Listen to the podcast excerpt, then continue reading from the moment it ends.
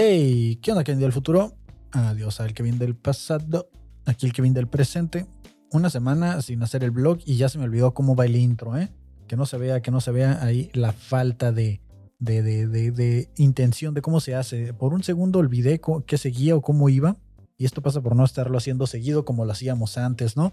Notarán que la cámara, la cámara cambió un poco, o a lo mejor el ángulo. Estoy como un poquito más inclinado. Lo que pasa es que la pasé para este lado. Normalmente la tengo aquí de frente. Y ahorita la puse hacia acá. ¿Por qué la puse ahí? Eh, no tengo idea. Pero fue como el setup que alcancé a hacer. De hecho, si la, la puedo inclinar un poco, pues para que se vea, ¿no? Y que se mire cómo mi camisa me aprieta y no está, no está planchada, ¿no? Bienvenidos a este, este blog tipo podcast en el cual vamos a estar revisando algunas cosas de las que estuvieron sucediendo en el transcurso de los últimos siete días, entre noticias, cosas virales, comentarios, cosas que hacen que se me caliente el hocico.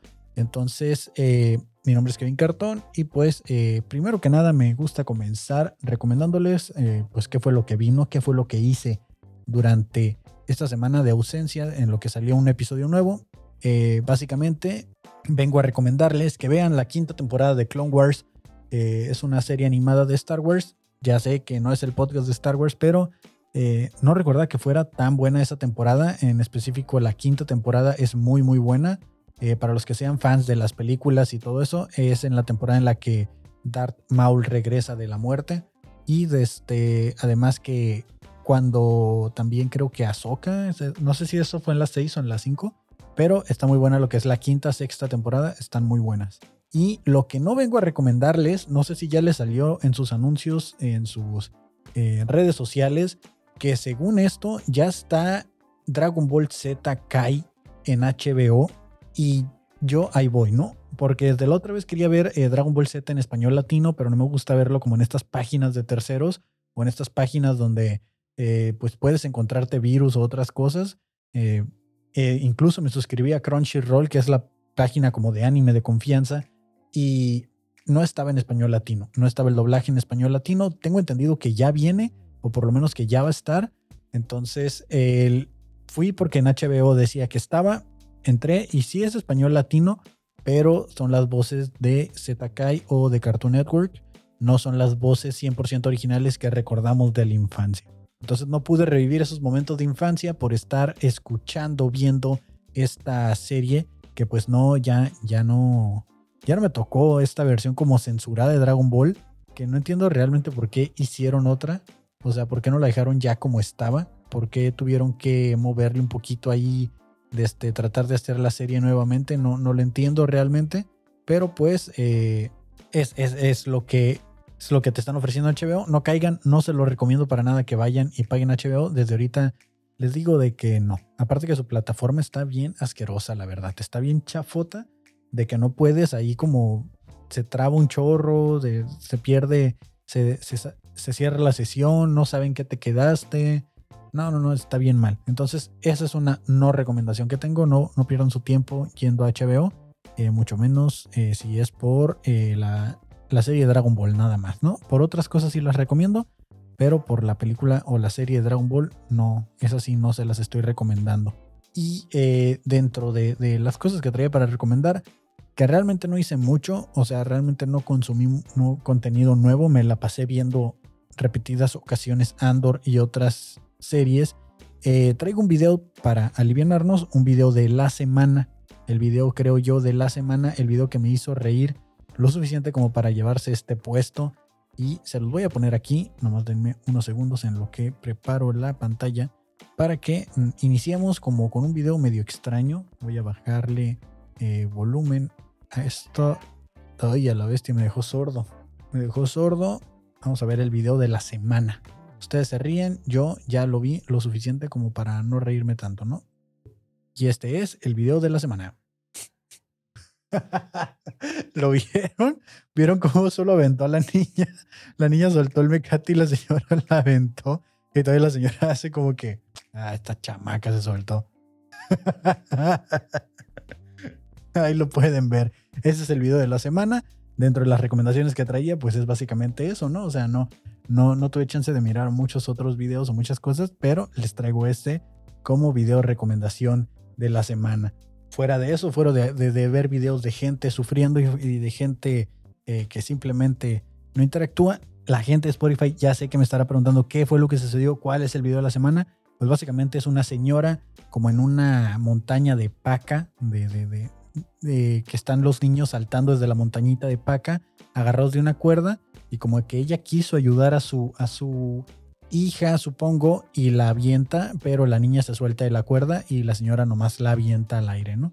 Entonces, de eso se trata el video para la gente de Spotify que no pudo venir a verlo, pues eh, se los describo. Básicamente eso sucede, que avienta a la niña y la niña ni siquiera se está agarrando de la cuerda. Y todavía se, como que se encabrona la señora, como que se encabrona y dice, mm, esta chamaca no se agarró. Y pues, eh, ¿qué pasó en esta semana? ¿Qué pasó? Pues fuimos igual al Open Mic de Moods. Fui el miércoles, más o menos, fui el miércoles. Eh, la pasé bastante bien. Estoy calando material que voy a ir a tirar a la Ciudad de México porque voy a estar por allá con el show de Academia de Conspiraciones. Voy a estar acompañándolos. Eh, llevo material por si me toca abrir el show. Voy preparado. Todavía no sé si sí me va a tocar o si solo voy a estar en la parte técnica. Hasta donde sé o se había hablado era de que sí, que iba abrir el show, pero eh, todavía falta que me confirme nuevamente si no hay algún cambio de planes. Hasta ahorita la idea es esa. Y pues he estado trabajando material eh, que voy a llevar a la Ciudad de México. Eh, lo he estado trabajando ahí con en los open mics, en los showcitos, pues para no llevar la misma rutina de la vez pasada, ¿no? Entonces, básicamente eso es lo que voy a ir a hacer. estuve yendo, fui nomás al del miércoles, el sábado no fui. ¿Por qué? Porque fui a ver el show de Coco Celis. Eh, fui a ver el show de Coco Celis que estuvo aquí en Tijuana.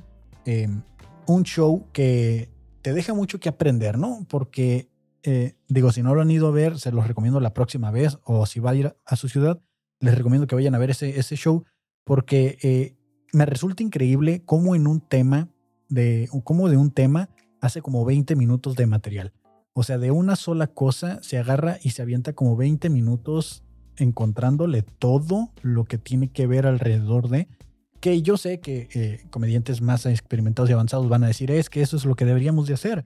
Y estoy de acuerdo, porque muchos de los comediantes nuevos, aparte de que todos parece que andan cantando la misma canción, eh, el mismo tonadita, la misma presentación, pues también eh, se avientan cinco minutos hablando de cinco temas diferentes, casi de a tema por minuto, casi de a tema por chiste.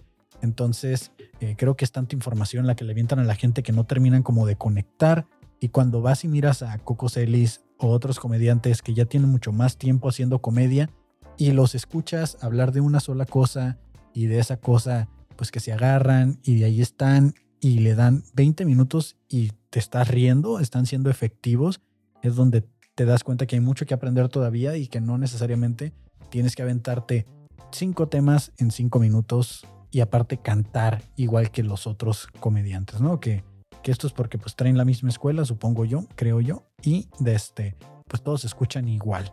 Es, es, de este, es, es, es un showzazo lo que hace Coco Celis, le abrió Guillermo Baylis, el clon Lord Baylis aquí que, que sale en el Cloncast 99, co-host de este compañero aquí de, de podcast, le abrió, le fue bastante bien y la verdad me dio mucho gusto, me dio mucho gusto porque eh, es como cada vez que alguien de la escena local tiene la oportunidad de abrirle a un comediante grande o algo, pues da gusto saber de que lo están logrando, ¿no? Que por lo menos están llegando a un punto en el que tienen oportunidades que todos en algún punto aspiramos y que les vaya también en un show, pues te da gusto ver a los demás triunfar. Eh, ya llegó Lucky Fela. Hola Lucky, ¿cómo estás? Eh, siento que ya como que, no sé si es porque no hago el blog tan seguido, pero como que ya hay mucho, mucho tiempo en el que no convivimos o, no platicamos, Lucky Fela. Un saludo hasta Guadalajara. Por cierto, ¿dónde dejé mi botella de agua? Voy a agarrar mi botella de agua porque ya me dio sed. Por eso no me gustan los audífonos de cable. Me, me, quedé colgado, me, se me, me quedé atrapado en la esquina del escritorio. Y este fue el show de Coco Celis. La verdad estuvo bastante bueno, bastante... A mí me gustó mucho, ¿no? Creo que bastante es mi muletilla. De este... Y es un show que no importa cuántas veces lo veas, te vas a reír. Recomendado para que vayan a verlo, ¿no? No voy a hacer mucho spoiler de eso, ni mucho comentario. Le mando un saludo a Coquito, que me hizo el favor de firmarme un coquito, que si me siguen en Instagram, pues ya lo vieron ahí en las historias. De este me hizo el favor de una de estas figuras de cerámica que vende, traía como cierta cantidad nada más, traía como 8 o 9, y pude comprar una y ahora la tengo en mi escritorio del trabajo porque pues me gusta mucho su comedia, me gusta mucho su trabajo y qué mejor manera que tenerlo, tenerlo ahí representado con un claro, claro que sí. Eh, no sé si recuerdan que les dije que había apostado con el criollo unas cosas para... De, eh, básicamente dije que Disney era racista y que Disney no podía cambiar esa forma de ser, de sus raíces, de abordar estos clichés de guion, estos clichés donde la gente de color o los latinos mueren primero. Y gané una apuesta a causa de eso en el Cloncast 99. Ahí están las historias, hay un reel que lo explica. Para que vayan y lo escuchen, se diviertan eh, escuchando y no entendiendo nada de Star Wars al igual que nosotros. Y, y el tema lo traigo más que nada porque me parece increíble que a pesar de que están metiendo que la sirenita de color y que están empezando a cambiar personajes y que ya la gente dice inclusión forzada y todo, no se dan cuenta de que realmente cuando te vas a la parte ya más un poquito de pensarle, que por ejemplo es, es revisar este tipo de clichés, siguen estando ahí, siguen sucediendo. Entonces no importa qué tan inclusivos o qué tan eh, comedia, qué, qué, tan limpios quieran hacer su, sus, su contenido y todo, pues Disney la sigue cagando, ¿no? Y me dio mucha risa, dice. Pero está chido porque sí hay mucho por contar en el blogcast. Sí, eh, hay bastante que contar. De hecho, traigo bastantes notas. Ahorita apenas vamos como en la segunda y tengo un chorro más todavía por, por contarles. E, entonces sí, eh, me parece increíble que el discurso de Disney, a pesar de que sea este de que todos hablan de inclusión, de, de, que esta inclusión forzada y todo, realmente fíjense los guiones, no pueden evitar eso, de que a la gente de colores, a la gente que, que terminan disparándole en las series y que terminan muriendo primero, ¿no? Que era un cliché que se decía antes como de broma o de chiste, y pues ahora lo ves y resulta que es cierto, o sea, resulta que está pasando, que está sucediendo. Y me dio mucha risa el, el que le ganara. Entonces, parte de esto mismo creo que se dio porque, no sé, bueno, no, no lo de la historia del guion, no sé si tuvieron chance de verlo en la semana de que salió eh, un, influencer, un señor ya pues bastante ruquito de aquí de Tijuana, creo yo, que, que no sé qué, qué, anda haciendo ahí, que no voy a decir su nombre para no darle más promo, pero muy, muy seguramente lo vieron. Eh, esta persona salió a decir por ahí que el privilegio no existe, ¿no? Que, que hay un privilegio imaginario y que a la mierda con el privilegio y que no sé qué. Entonces, eh, la verdad, como no planeo darle más vistas o, más atención, pues no, no lo quiero traer aquí tan, ponerlo sobre la mesa, pero les comparto eh, en el exclusivo del Cloncast 99 y lo comentamos más a detalle estando todos presentes, pero aquí también se los voy a comentar porque también salió un video de gente de ADN 40, tengo entendido, donde están teniendo como un debate y están hablando de los papeles eh, de, de actores, donde están metiendo gente de color, según ellos, a la fuerza para tratar de ser inclusivos, incluyentes o lo como le quieras llamar, y que se está dejando de lado a la gente blanca, que cuando dicen también hay mexicanos blancos y que también hay mexicanos pelirrojos, dicen. Entonces, eh, como que esta semana hubo mucho ruido, o que está empezando a haber mucho ruido acerca de lo que es la inclusión, la diversidad, la, todo este tipo de, comentarios, como que la gente blanca tiene, mírame, aquí estoy, ¿no? Hablando frente a un micrófono, tiene el privilegio de poder hablar frente a un micrófono y quejarse de estos temas, a lo que me, parece bastante increíble que, por ejemplo, en el caso de, este influencer Fury, eh, no sé cómo le quieran llamar, de aquí de Tijuana, que estuvo diciendo que el clasismo, que, que, el, que el privilegio no existe o que si no vayan a decirle cuál era su privilegio, es como, señor, estás haciendo un live, eh, estás haciendo un show, estás haciendo un video en un micrófono, eh, hablando como locutor, por cierto, que no entiendo por qué todo el tiempo está hablando como locutor. O sea, ¿cómo, para empezar, cómo lo logras y, en qué momento? O sea, incluso cuando está cenando, habla como locutor. O sea, cuando, pide algo en, McDonald's, así como que está ahí en el drive-thru pidiendo su, su, cajita feliz, así como, y hola, ¿me das eh, la cajita feliz? Y, y, todo lo termina como alargado y, y yo voy a hacer que mi garganta raspe. Y así es como, según yo, hablan los locutores, porque yo no entiendo cuál es el privilegio. no me sale, ¿no? No, no, no puedo raspar la garganta como ellos, porque obviamente no tomé clases de locución, pero estás haciendo un video quejándote de todo y sigues hablando así. Para empezar, qué puta pena ajena dio, la verdad. Y, y solo, y aparte de pena ajena por, por el mensaje que está dando, digo, a mí me dio por la voz que estaba haciendo, pero el mensaje donde está diciendo que no entiende su privilegio y que cuál es, y lo estás viendo ahí con sus lentes de marca, casi casi me estoy describiendo yo a mí mismo, de este, lo estás viendo ahí frente a una cámara, eh, con el escudo del Capitán América acá arriba, o sea, y está hablando de que no tiene privilegios, es como carnal, tu trabajo es hablar en un micrófono, afortunadamente, desafortunadamente, el mío todavía no lo es, la gente te paga por hacer polémica, eh, hace poco estuvo como demandado o estuvo como ahí funado porque no quisieron pagar un dinero de un food garden o algo. Entonces es como de, ¿de qué hablas, güey? Te saliste con la tuya de esa vez, como que no tienes privilegios, carnal. O sea, dice, yo no tengo ningún privilegio. Él dice, ¿no? Sí, todo lo que está diciendo. ¿Qué privilegio puedo tener yo como hombre? Dice así, como hombre, blanco, heterosexual. Dice, es como, güey, eres el privilegio andando, cabrón. O sea, como que, ¿cuál es tu privilegio? O sea, solo mírate en un espejo, ahí lo tienes todo, ¿no? O sea, la sociedad está construida y desarrollada a, tu favor. O sea, el que la gente ahorita ya esté levantando la voz y esté queriendo cambiar las cosas para que haya una igualdad o que haya este, por lo menos un consenso de qué está bien y qué está mal y que lo notemos todos y estemos conscientes. Sea, ahí es donde ya se le puso un nombre, güey. Tienes un privilegio que los demás no tenemos. Tienes ventajas en la vida que los demás no tenemos. Si estamos luchando o están queriendo tener cosas que tú, que tú tienes y los otros no, no te quejes si ellos quieren alcanzarlo y si te lo señalan por no lograrlo. Y, y, por eso no le quiero dar foco, porque sí me dio como bastante penita ajena. Por eso no estoy diciendo quién es ni nada. Pero es como, güey, come on. O sea, no puedes decir que, el, que, el, que los privilegios no existen, ¿no? es el privilegio encarnado. Es exactamente, es el privilegio encarnado.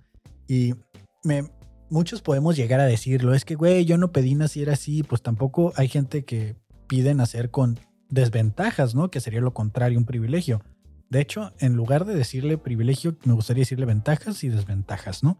Porque al final de cuentas, eso es un privilegio, es una ventaja con la que naces o adquieres por el lugar en el que te desarrollas. Y muchos de estos privilegios te los otorga la sociedad en la que vives porque así está educada la gente. Y lo que estamos buscando ahorita, creo yo, díganme si estoy mal, es que en algún punto la sociedad empiece a moldearse nuevamente para que los privilegios no se les otorguen solo a unos cuantos. Y por privilegios me refiero a ventajas. Creo que eso es lo que realmente importa, porque también los que salieron de ADN 40, pues se pusieron ahí como que dice, yo soy blanca y soy mexicana. Es como, sí, güey. O sea, pero realmente ponte a ver la publicidad en general, ponte a ver así como que en tu mesa de debate hay pura gente blanca. O sea, dices que no hay, una diferenciación, que no tienes una ventaja o algo, que no tienes un privilegio, pero solo voltea a ver a tu alrededor, ¿no? ¿Quiénes están atrás? ¿Quiénes están enfrente? ¿Por qué este, las marcas o por qué los estudios de mercado orientan eh, a tener gente de un color o de cierta etnia ahí en la imagen para orientarlo a cierto público? Entonces, la gente que tiene esas características puede tener la ventaja de adquirir un trabajo de esa forma. Y al final de cuentas siguen diciendo ellos que no entienden cuál es el privilegio. Pues creo que ese es el, el principal problema, ¿no? Que no, no entender cuáles son sus ventajas. Porque estábamos hablando en el Cloncast 99, en, el, en la parte del exclusivo que está en Patreon, que pueden acceder a ella por 3 dólares, donde decíamos básicamente de que realmente nosotros como mexicanos eh, no hemos tenido como ese sufrimiento que han tenido otras razas, eh, que han tenido otra gente, que aquí lo que hacemos en, México es mucho importar problemas, ¿no?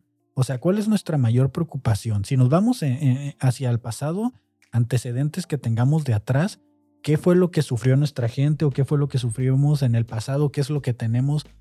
No como la gente afroamericana, que pues fueron esclavos, que los trajeron, ¿sabes? Que, que, estuvieron viviendo esclavizados y tuvieron que abolir, no, recuerdo cómo se dice exactamente, que tuvieron que tumbar la, la, la esclavitud en algún punto de, en México también existió la esclavitud, sí, pero si tú empiezas a retroceder en tu línea de familia, ¿qué es lo más trágico a lo que puedes acceder, sabes? O sea, ¿qué es lo más trágico que puedes encontrar? Creo que desde ahí puedes identificar cuál ha sido tu privilegio que tú no pediste, pero que lo traes, ¿no? Como gente que ya tiene...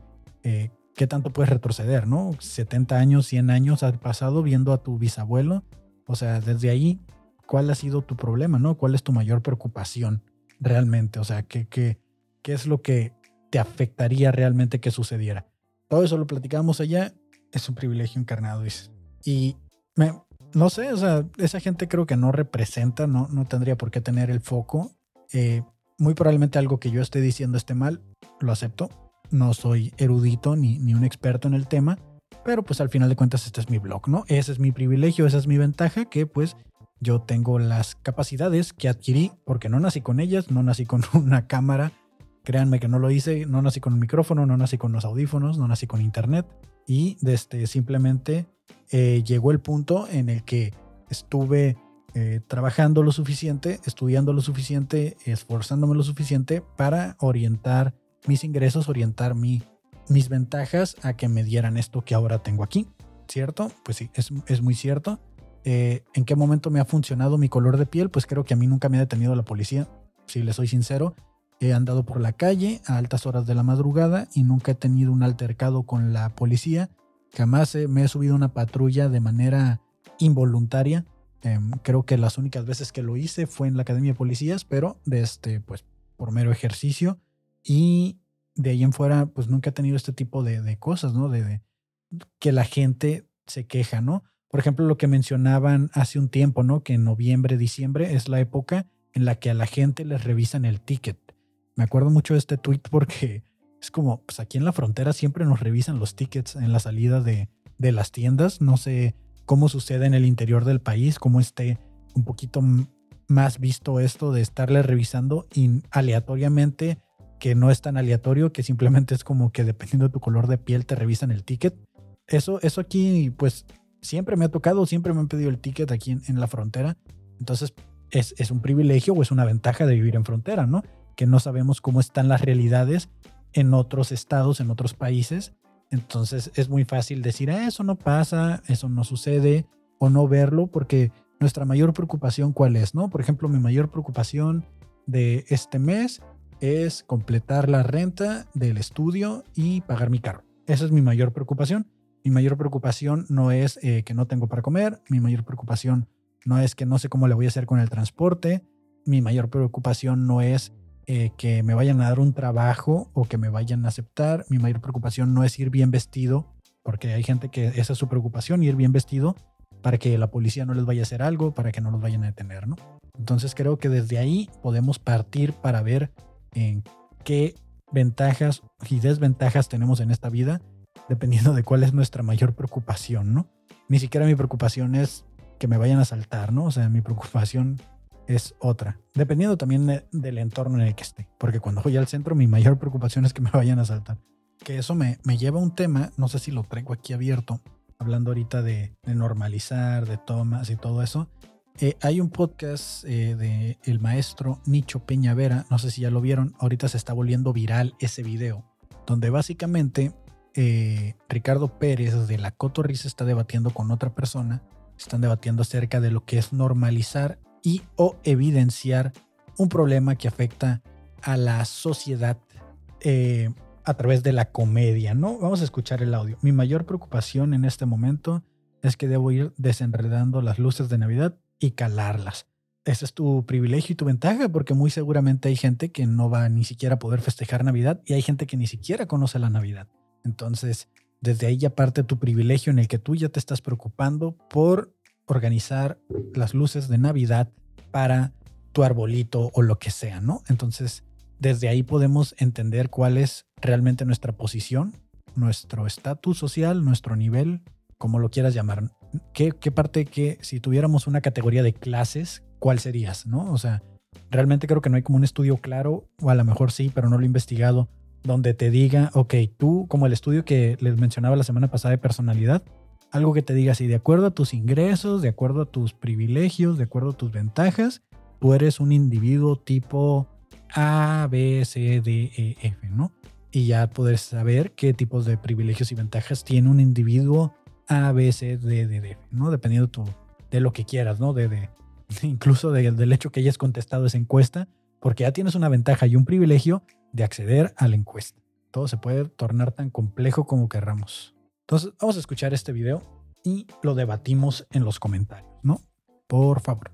O sea, no conozco una persona que escuché un chiste y me dieron unas ganas de Ah, meterle un putazo a mi esposa, güey. Pero, pero el normalizarlo puede fomentar justo llevar al acto, güey. Es, es que, ah, exacto. Pero ¿es, ¿es normalizarlo o es evidenciarlo? Porque Yo- al final del día uno hace chistes de las cosas que ve y observa, güey. Y entonces si ves, si vives en un país en el que hay muchísimo machista y maltrato hacia, hacia las mujeres en parejas heterosexuales y haces un chiste de eso, lo estás haciendo porque eso vive tu país, no porque tú quieres decir, ay, chéquense esta nueva idea, adóptenla. Todo depende 100% del tono y de dónde estés parado y desde dónde digas el chiste. El tono creo que es importante. Por eso digo que, O sea- que en las palabras el contexto es, es, es clave. ¿Cómo lo dijo? Ahora- ¿En qué momento? ¿De qué manera? Nadie va a escuchar un chiste e ir inmediatamente a su casa a madrearse a su esposa. Sí. Mira, estoy de acuerdo, o sea, e- eso evidentemente no va a ocasionar que alguien en el público agarre su coche y vaya y golpee a su esposa. Pero si escuchas a todo un bar riéndose de ese pedo, entonces pues sí hay una noción de, pues entonces no es tan grave. Pero, o sea, ¿No? por ejemplo, tien- tienes un chiste en el que hablas de, de cuando. de que tu mamá te dice ten cuidado en el antro porque les ponen drogas en la bebida. Y que dices, este. mm, mamá, si, si me, chupársela". sí, si me ponen drogas, se la chupo, las drogas son carísimas. Ah. ¿Eso está normalizando que droguen a las chicas en el antro? No, porque creo que todo depende desde dónde estés parado. Es evidente que lo que estoy diciendo tiene un trasfondo en donde yo lo que quiero decir es, así de absurda es esta aseveración. Pero ¿quién, decide si es absurdo o no? Porque también ya llegamos a un punto en el que se, se- se cita lo que dices en un lugar, en Twitter, y, y masificas todas las opiniones e interpretaciones de la gente, y hay gente que dice, no, yo no creo que Pablo lo... Me di cuenta que no transicioné el video, pero eh, por lo menos ya lo escucharon, ¿no? Ya lo escucharon. eh, ahí lo voy a dejar para que estén con los subtítulos, ¿no? Si lo quieren volver a ver, ahí lo pueden encontrar con Nicho Peñavera. Dice, ah, dice ese test y mi personalidad es virtuoso. No me acuerdo qué eran los resultados de virtuoso, pero lo voy a checar, Lucky Fernando. Entonces, eh, ¿qué opinan de esto, no? ¿Qué opinan de, de la situación de eh, evidenciar un chiste o normalizar violencia, normalizar conductas? Es, es un tema bastante interesante que para debatirlo yo solo aquí va a ser un poco complicado, pero eh, como persona que escribe comedia o que por lo menos estoy aprendiendo a escribir comedia, eh, sí tiene, creo que mucha razón Ricardo Pérez, y no es que toda la razón. eh, sí también existe un punto de normalización, pero viéndolo desde algo que es visualizarlo, darle foco, darle este, eh, vamos a decirlo como importancia de que lo hablemos, que lo cotorriemos, pues ayuda muchas veces a, romper un silencio, ¿no? Ayuda muchas veces a que alguien diga, güey, o sea, sí nos estamos riendo, sí estamos evidenciando esto, pero no está chido. O sea, no está chido y al no estar chido hay que hacer algo al respecto. Lo, lo comento más que nada porque eh, sí sucede muchas veces que cuando quieres abordar, también depende, ¿no? Es lo que dicen, depende el tono con el que lo quieras abordar, depende el tono con el que lo quieras decir, depende el tono con el que lo lleves. O sea, que es, es la parte cuando dicen ser más cagado que cagante o ser más chistoso, tirar para arriba en lugar de estar tirando para abajo. O sea, realmente qué tan a conciencia estás haciendo el que quieres evidenciarlo. No, no que lo busques como ya a la hora de haberlo dicho y darte cuenta que está bien culero y eh, justificarte como diciendo, ah, güey, es que lo estoy evidenciando. Pero si realmente tu intención desde un principio era mofarte o hacer la burla, hacer la risa, pues a lo mejor ahí es donde está mal, ¿no? A lo mejor ahí es donde hay que tener cuidado con lo que decimos y hacemos, pero sí es muy importante el evidenciarlo, ¿no? Eh, por ejemplo, cuando la gente hace chistes o comentarios de gente discapacitada, pues también es lo mismo, ¿no? Eh, muchas veces te enteras o, te das por, empiezas a conocer eh, las situaciones que vive mucha gente del, de, de- este tipo de, de- de discapacidades a través de un chiste, a través de comedia. Dice, en parte, hacer comedia de este tipo, estoy leyendo, en parte hacer comedia de este tipo de situaciones ayuda a visuali- visualizarlas o visibilizarlas. Igual con chistes de personas de capacidades diferentes que muchas veces la gente hace como que no existen. Que por cierto, el término correcto es capacidades diferentes. Ya no se les dice discapacitados. Y yo soy un pendejo porque dije discapacitados, pero eh, sí, ahora se les dice con capacidades diferentes. Y sí, es cierto, eh, funciona mucho para hacer notar, ¿no? Hacer notar como que estas cosas existen. Por ejemplo, yo en mi rutina tengo un chiste de Stephen Hawking y digo que lo admiro mucho. Y para los que no sepan Stephen Hawking, pues ya estoy ahorita en modo rutina, ¿no? Stephen Hawking fue un científico muy inteligente, fue un científico que todos vimos en muchas parodias, en muchos lugares, porque era eh, este batillo que estaba como paralizado, que se comunicaba a través de una computadora, que andaba siempre en su sillita de ruedas. Entonces, eh, Y, y- y literal yo lo admiro un, un chingo, o sea, fuera del chiste, porque ese batillo eh, siempre creyó en los viajes en el tiempo, siempre estuvo investigando los agujeros negros, nunca aceptó un premio eh, porque nunca llegó a la conclusión final. Decía que, que realmente tendríamos que salir al espacio y todo para poder encontrar la, la respuesta a esas leyes o esas teorías que él planteaba. Nunca, nunca dejó algo como ley, sino todo como teoría y por eso no aceptó premios, porque realmente él sabía que hasta cierto punto no tenía la razón o, o no lo podía saber todo. Entonces, eh, yo admiro mucho eso porque a mí me maman los viajes en el tiempo, eh, la investigación hacia el espacio, todo esto, como él filosofaba, me mama un chingo, ¿no? Entonces, yo expongo quién era Stephen, lo digo rápidamente, era este güey que le gustaban los viajes en el tiempo y estudiaba los agujeros negros sin albur, ¿no? Y digo, pero lo que más admiro de él es que nunca salía movido en las fotos. ¿Por qué? Pues porque tenía parálisis. Entonces, ese es como el chiste, pero al final de cuentas la gente se entera o conoce de que hubo alguien que estudiaba los viajes en el tiempo o que era inteligente o que hacía ciertas cosas, ¿no? Y que a pesar de todo lo que, de a pesar de su parálisis o, de, esta de esta capacidad diferente que tenía, eh, logró ese tipo de cosas. O sea, es, es algo de admirarse. Eh, volviendo a los chistes, un poquito ya más hablando del machismo, de la homofobia, muchas veces la gente no sabe que es homofóbica, la gente no sabe que está haciendo comentarios homofóbicos. Entonces, cuando sacas un chiste de algún homofóbico, de hablando de tema homofóbico, o que expones cómo se escucha a alguien, o qué es el tipo de discriminación que se realiza y lo pones de manera cómica, la gente se puede dar cuenta de decir, güey, no manches, yo estoy siendo homofóbico y no lo sabía, o yo puedo estar discriminando y no lo sabía. También cuando se hace, eh, por ejemplo, de clasismo, de racismo, eh, cuando haces ese tipo de chistes, eh, yéndonos al punto aquí de exponerlo en lugar de normalizarlo, pues eh, sirve para que la gente concientice, creo yo, ¿no? Dependiendo también cómo quieras recibir el mensaje, que es lo que dice Ricardo al final de cuentas en este video, depende de cuando ya se hace todo eh, el desglose, cuando la gente empieza a tirar sus opiniones, pues hay gente que va a decir, ah, qué chido que lo expones, y hay gente que va a decir, ah, qué culero que lo normalices. Entonces siempre va a existir polaridad, realmente jamás vamos a llegar a algo fijo o, de qué es y qué no debería de ser, pero todo depende de cómo esté tu mente, ¿no? Qué tan, qué tan de mente abierta seas, que seas, que, qué tanto puedas abarcar de estos temas, ¿no? ¿Qué, qué, tan, qué tanto estés dispuesto a escuchar antes de juzgar, ¿no? Que aquí es algo que yo observo en el video, que apenas están empezando a hablar del tema y, y le dice, estás normalizando los chistes de violencia eh, hacia la mujer y es como que el vato del otro de volada brinca, sí, es eso.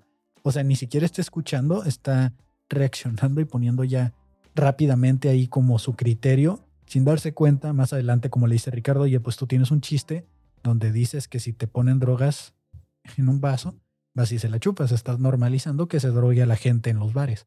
Y es como que periodicazo en el hocico. O sea, si, si realmente nos ponemos a, a, juzgar de la misma manera, hay que, hay que ver hasta dónde nos están dando, ¿no? Con, con eso hacia atrás.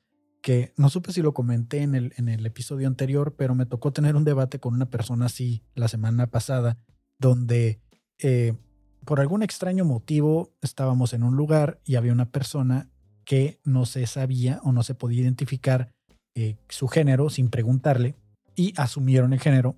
Entonces, cuando lo asumieron, lo asumieron mal. Y ya después del momento incómodo, hablando con ellos, le digo, güey, es que debiste haberle preguntado. Y me dice, no, ¿por qué le voy a preguntar si yo estoy viendo lo que es? Y le digo, no, porque pues te equivocaste. Dice, no, yo no me equivoqué. Dice, esa persona que no se sabe definir. Y es como, no puedes decir eso, güey. O sea, ¿cómo, cómo, cómo vas a decir eso? Dice, es que a mí me educaron de una manera y si yo la veo que se ve, y aunque se ve así, pero yo sé que es esto, así me voy a referir a esa persona. Y fue como que, güey, no. Dice, no, pues es que tienen que respetarme como a mí me criaron y como a mí me educaron. Es como de, no, güey, tú tienes que respetar de la misma manera porque a esa persona o persone lo crearon, le criaron, como le quieras decir, no me voy a meter ahorita en temas de inclusión, este, tienes que respetar también porque de la misma manera esa persona llevó un desarrollo, una vida que la llevó a ese punto, que pude tomar una decisión y de conocerse mejor y creo que incluso puede saber mejor ella que tú, o él que tú, o ella que tú, que, que eso, o cómo quiere que le digan, ¿no? Entonces tú pides respeto de que, de que respeten tu educación y tu crianza, de cómo te, a ti te criaron o malcriaron, ya no sé si es buena crianza o mala crianza, pues también respeta la de ella. Estás pidiendo lo mismo, entonces es una persona, al final de cuentas, se trata de respeto. O sea, no porque a mí me enseñaron a decir te pendejo, te voy a decir pendejo, ¿sabes? Porque a ti te puede ofender. Entonces tú me pides que te diga por tu nombre, te digo por tu nombre. Me pides que te diga por tu título universitario, te digo por tu título universitario. Creo que es eso también, ¿no? O sea, ¿qué tan de mente abierta quieres ser? O sea, antes de tirar el, el fregadazo, fíjate que si no te lo vas a regresar tú solo al estar pidiendo algo en lo que tú estás faltando, ¿no? A mí cuando hizo una fiesta para viajeros en el tiempo. Admiro mucho a Stephen Hawking. Sí, tristemente nadie llegó a la fiesta, creo. Igual si alguien llegó no nos hubieran dicho.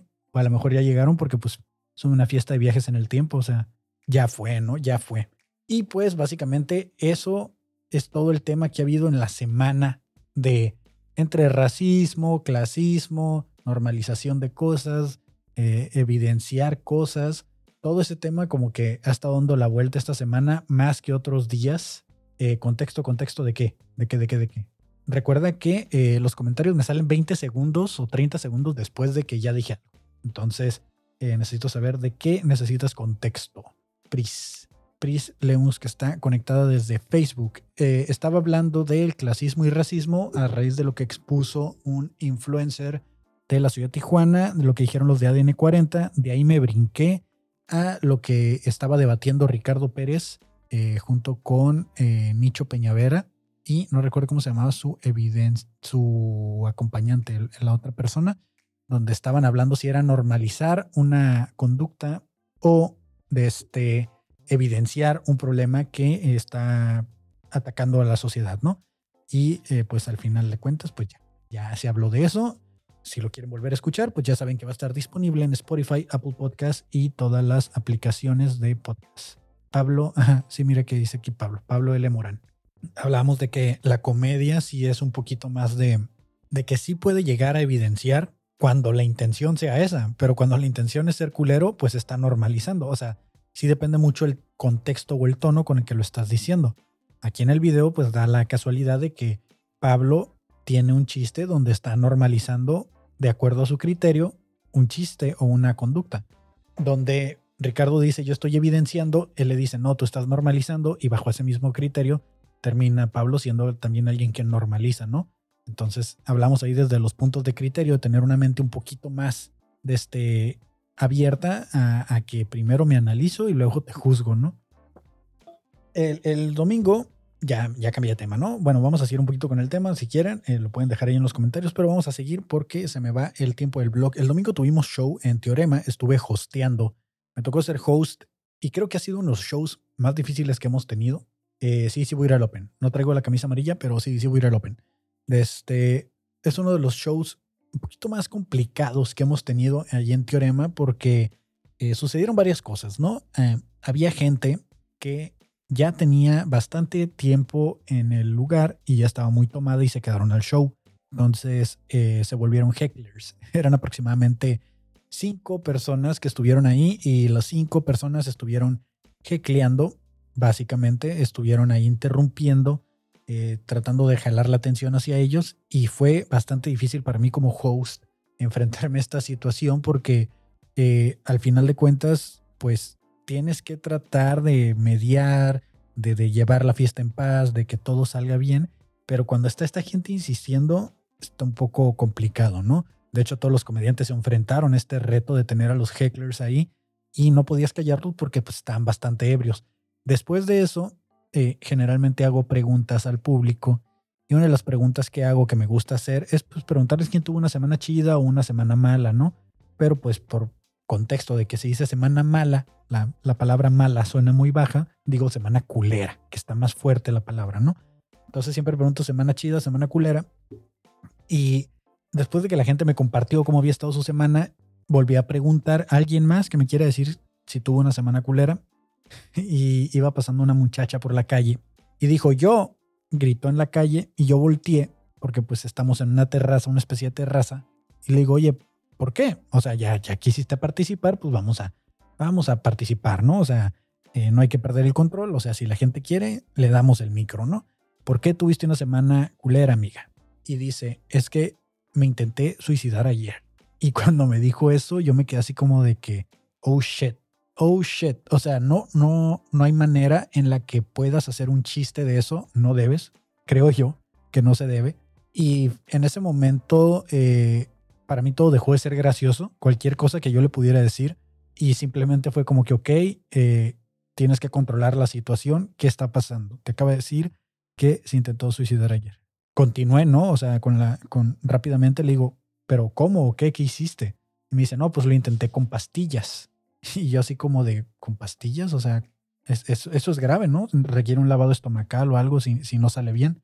Le digo, ¿qué, pero qué pastillas? O sea, en ese momento no, no estaba como pensando mucho en las cosas. Me dice dos, dos tipos de pastilla, nombres que no tengo idea de, de cuál es el nombre. Y dije, bueno, esta persona sabe de qué está hablando, ¿no? Sabe de qué está hablando. Le digo, ok, uh, pero no fue paracetamol. Y me dice, no, no fue paracetamol porque yo sé que con cierta cantidad de paracetamol es letal. Era lo único que sabía. Y hasta ahí fue como que seguí tratando de no hacer ningún chiste, pero le dije, ¿sabes qué? Eh, pues mira, qué chido que estás aquí y sería más chido que te quedaras porque si te quedas nosotros vamos a estar muy felices que hoy estás aquí y nos vas a alegrar a todos con tu presencia. Y por favor un aplauso para ella que hoy está aquí, nos está acompañando. Y pues ya todos le aplaudieron y la muchacha se quedó, se quedó, pasó y se sentó en, una, en, la orilla y a los minutos una mesa la adoptó y ya se quedaron ahí platicando con ella mientras el show estaba. Estuvo muy participativa eh, con todos los comediantes. Preguntábamos, ella respondía, se estaba riendo y parece que se la estaba pasando muy bien. Eh, se terminó el show. No supe si se fue bien, si se fue mal, si se despidió de alguien o no. Simplemente miré como que dio las gracias y se retiró. Yo andaba haciendo otras cosas y ya no pude entablar conversación con ella.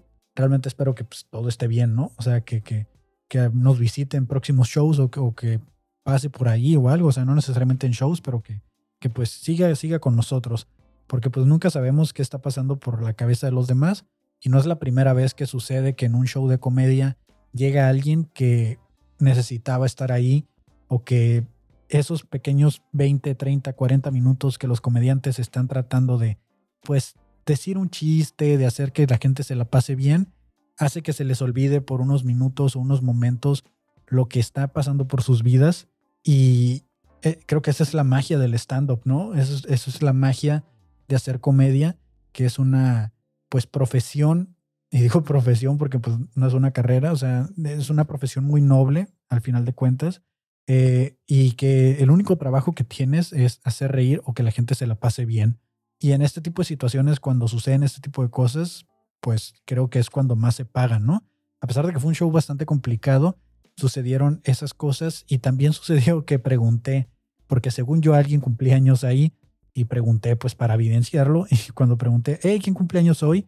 Eh, la persona que yo pensé que cumpleaños no levantó la mano y ya no supe qué hacer, pero eh, uno de los hecklers dijo que él cumplía, que cumplía 42 años y yo le digo así como, güey, no te avergüenza estar haciendo aquí el ridículo. Y en eso, ¿quién más cumpleaños? Y iba pasando un señor de estos señores que venden pues cosas en el centro. En este caso el señor vendía frituras. Y el señor dice, yo, yo vendo, yo cumplo años. Yo vendo años. yo cumplo años.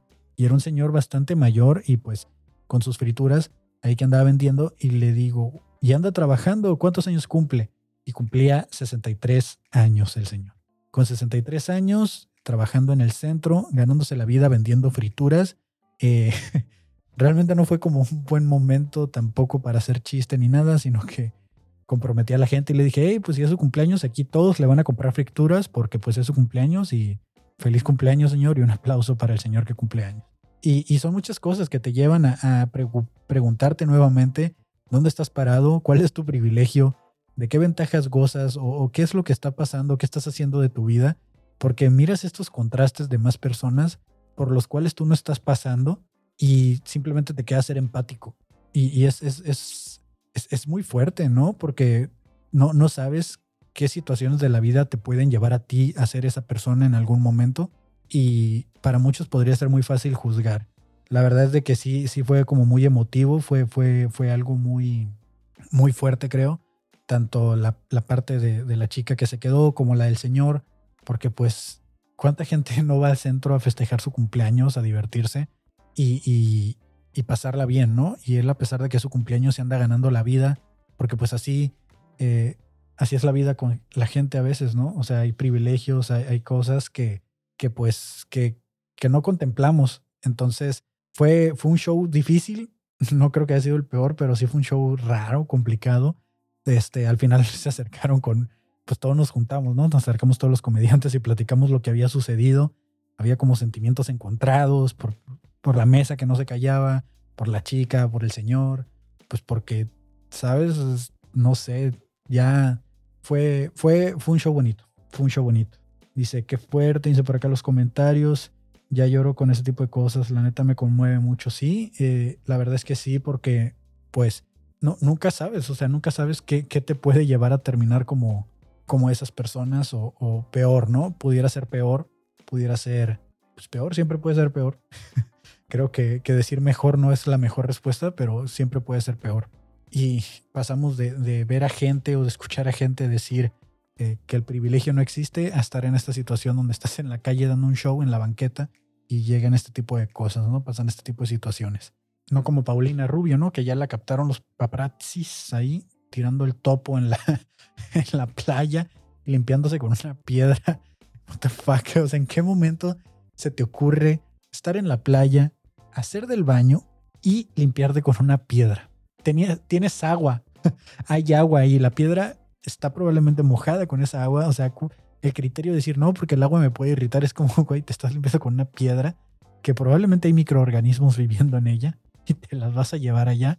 Mejor métete y lávate en el agua. ¿En qué momento pasa por su cabeza eso, no? O sea, que se limpia con una piedra. Digo, su, su, su vida y su privilegio la llevó a ese punto, ¿no? Ese, ese momento en el cual pensó que limpiarse con una piedra era una buena idea. Una piedra Pomex probablemente para eliminar eh, toda la piel muerta, muy probablemente.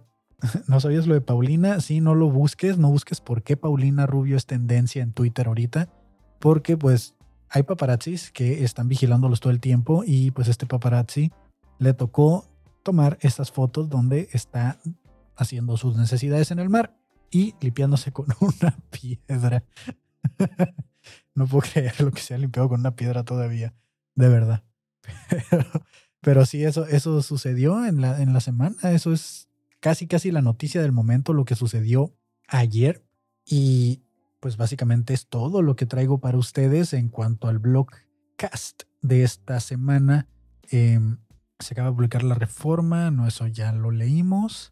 Ajá, miré el video de que, de, de que el gobierno lanzó como una campaña contra los vapes, contra los vaporizadores.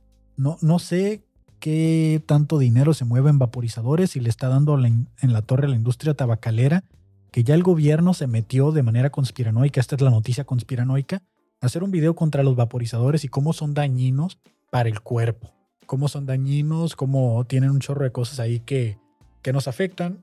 Vamos a verlo, dura un minuto, vamos a ver qué dice el gobierno. No he visto el video, o sea, lo miré que lo publicaron, pero no lo, no lo puse, no le puse play, porque pues dije, ah, es el gobierno.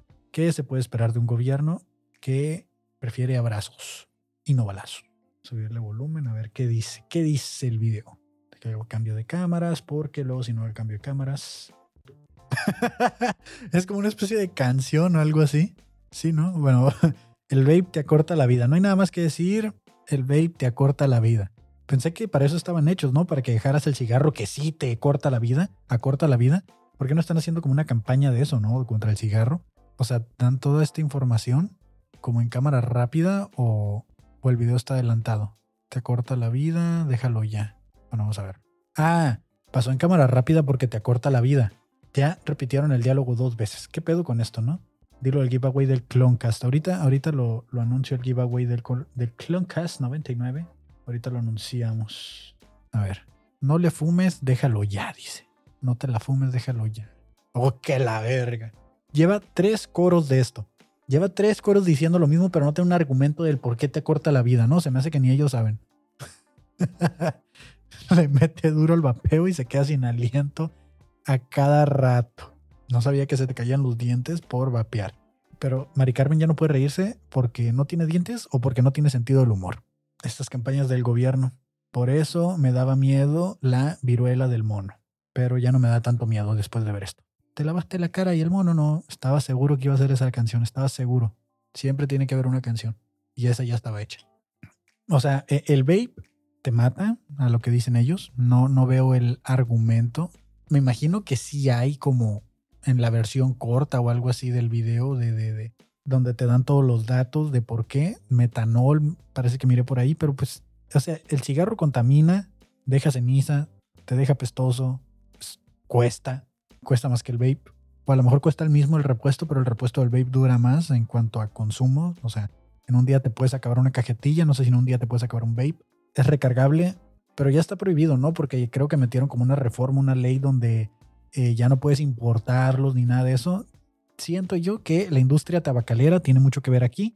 Han de estar manipulando al gobierno de, güey, ya pusimos eh, lo que nos pediste, eh, ratas muertas, niños muertos, eh, gente muerta en, las cajas de, los cigarros. Ya, ya pusimos eh, al PRI en las cajas de los cigarros y esto, ¿qué más quieres de mí, gobierno? O sea, ¿qué más quieres de mí? De, elimina los vapes. No voy a seguir poniendo fotos de, de cosas asquerosas si no eliminas los vapes. Es más, voy a sacar cajas bien perronas de metal para que la gente guarde sus cigarros. También perras, ¿eh? Dije, ¿te imaginas ser de esos güeyes? O sea, tal vez ellos querían ser cantantes acá chidos y terminan haciendo eso. O sea, sí, la neta sí estaría bien culero que tu carrera de, de- músico sea cantar canciones del gobierno. Qué pena ajena, ¿no? Porque imagínate, te mandan a hacer campaña con algún político y tienes que estar ahí cantando todo.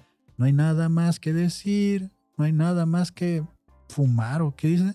El vape te está matando, déjalo ya. Ni siquiera me pude, ni siquiera está pegajosa la rola, no me la pude aprender. No hay nada más que ocultar, no hay nada más que decir, no hay nada más que ocultar. El vape te corta la vida, déjalo ya.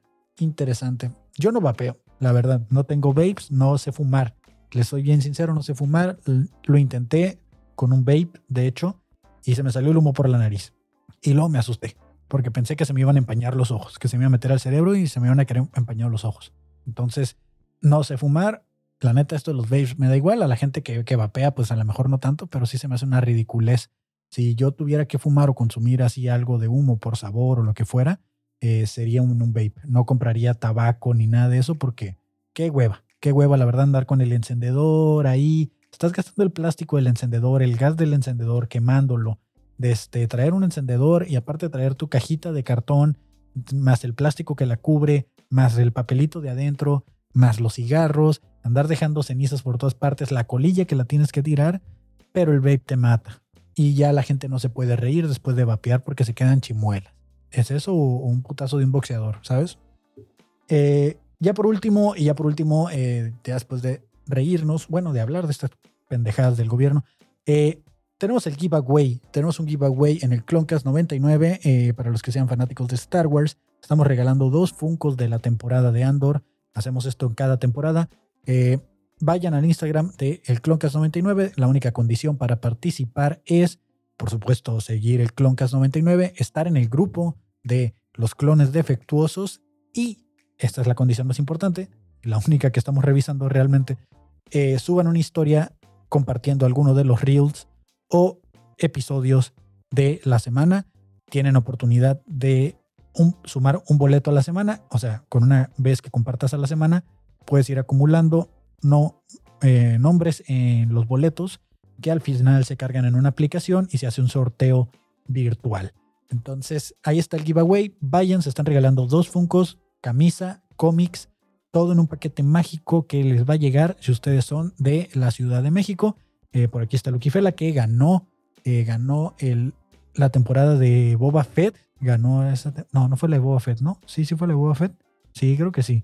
¿Quién fue la que ganó? ¿Quién ganó la de El Mandalorian 2? ¿O cuál fue la que ganó? Creo que sí fue la de Boba Fett. No es cierto, fue la de Obi-Wan. La de Boba Fett la ganó aquí de Tijuana. Y la de Obi-Wan la ganó Lucky Fela, que se fue hasta Guadalajara el paquete. Sus funcos, camisas y este, cómics van en ese giveaway. Ese es el anuncio que tenía que hacerlo porque ya pasó por aquí a decirme que anunciara el giveaway. Eh, es todo lo que tenía por ustedes. Muchas gracias por haber estado en este blog, el número 53. Ya, si esto fuera mensual, esto ya hubiera sido un año y una semana, pero como no es, dije mensual o semanal, si fuera semanal, porque el año tiene 52 semanas. Entonces ya este podcast se ha terminado. Muchas gracias por ver este blog tipo podcast. Mi nombre es Kevin Cartón. Les recuerdo que voy a estar el 28 y 29 de octubre en Ciudad de México con Academia de Conspiraciones. Vayan y sigan Academia de Conspiraciones para que compren boletos, ya sea en Ciudad de México o Querétaro. Si es que todavía hay, porque creo que ya se iban a acabar. Entonces, si no alcanzaron, pues sorry. Pero si, si todavía alcanzan, lleguen porque neta que sí se acaban. Entonces, eh, de ahí en fuera no tengo show. Ah, tengo el taquiversario. No ha salido el flyer del taquiversario, que es el aniversario de Tacos Varios Comedy. Vamos a hacer un show de disfraces el día 30. O sea, 28 Querétaro, 29 Ciudad de México y el 30 me regreso a Tijuana al show de Tacos Varios. Eh, un show que va a ser en Teorema y va a ser de disfraces. No sale el flyer porque no tenemos diseñador gráfico aparentemente y desde este, o anda de vacaciones, no sé, no le hemos pagado posiblemente eh, lo suficiente, no es cierto. Ya me voy, ya me voy antes de que digan más pendejadas. Eh, muchas gracias por haber visto este episodio y eh, nos vemos en la siguiente o escuchamos en la siguiente transmisión. Bye.